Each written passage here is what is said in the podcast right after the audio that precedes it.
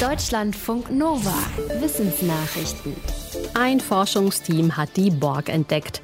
Oder zumindest merkwürdige Erbgutstrukturen, die ähnlich wie die Borg bei Star Trek andere Lebensformen zu assimilieren scheinen, um von ihren Fähigkeiten zu profitieren. Wie unter anderem das Science Magazin berichtet, stammt der Fund von einer Forscherin und einem Doktoranden aus Kalifornien. Sie suchten eigentlich nach Viren von bestimmten urtümlichen Einzellern. Stattdessen fanden sie DNA-Sequenzen, die genetisches Material von vielen verschiedenen Mikroben enthielten. Der Sohn der Forscherin schlug dafür den Namen Borg vor. Tatsächlich gibt es sogar mindestens 19 verschiedene Formen davon. Was die irdischen Borg genau sind, wird jetzt diskutiert. Die Forscherin hat einen Artikel auf einem Preprint-Server veröffentlicht. Sie hofft, dass Fachkollegen noch mehr Borg finden und das Rätsel dann geklärt werden kann. Menschen können am Gesicht von anderen erkennen, wenn ihr Gegenüber krank ist. Wie jetzt eine Studie zeigt, funktioniert das auch kulturübergreifend zwischen Angehörigen von Gruppen, die praktisch keinen Kontakt zueinander haben. Dafür machten die Forschenden Fotos von kranken und gesunden Menschen aus Schweden und zeigten sie dann anderen Versuchspersonen. Die kamen auch aus Schweden oder aus fünf anderen Bevölkerungsgruppen auf der ganzen Welt.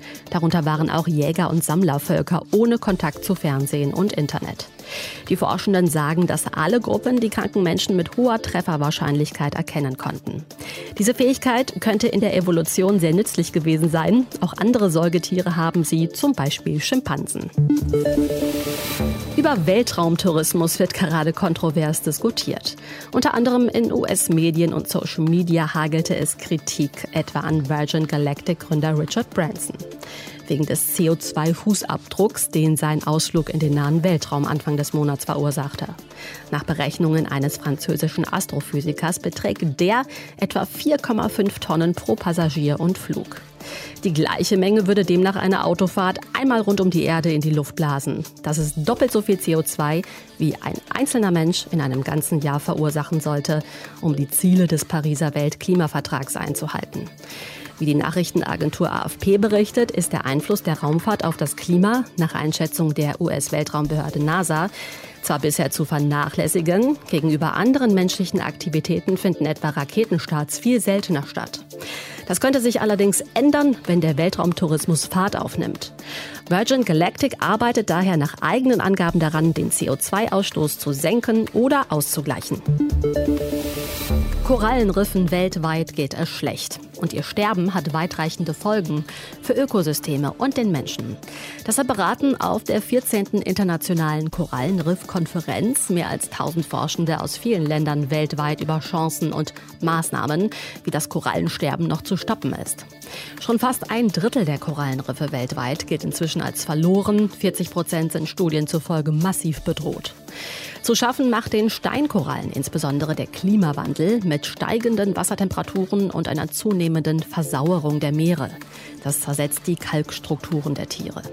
Ihr Verschwinden hätte nicht nur unabsehbare Auswirkungen auf die Ökosysteme in den Meeren, weil die Riffe besonders artenreich sind.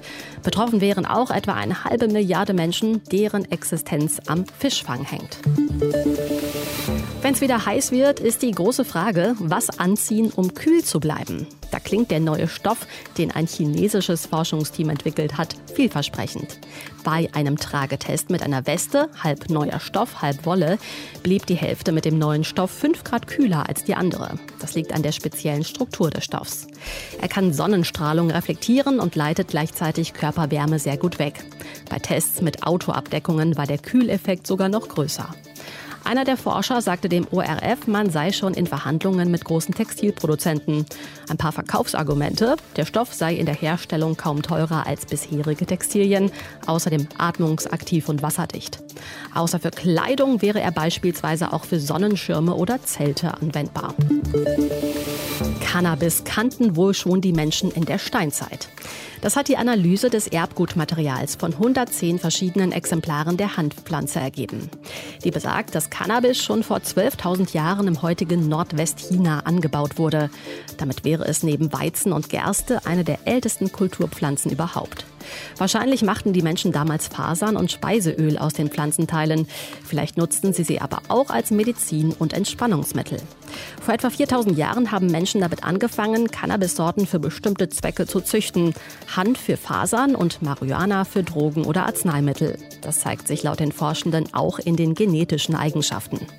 Die Forschenden hoffen, dass ihre Ergebnisse helfen, Cannabiszüchtungen für medizinische und landwirtschaftliche Zwecke zu verbessern. Deutschlandfunk Nova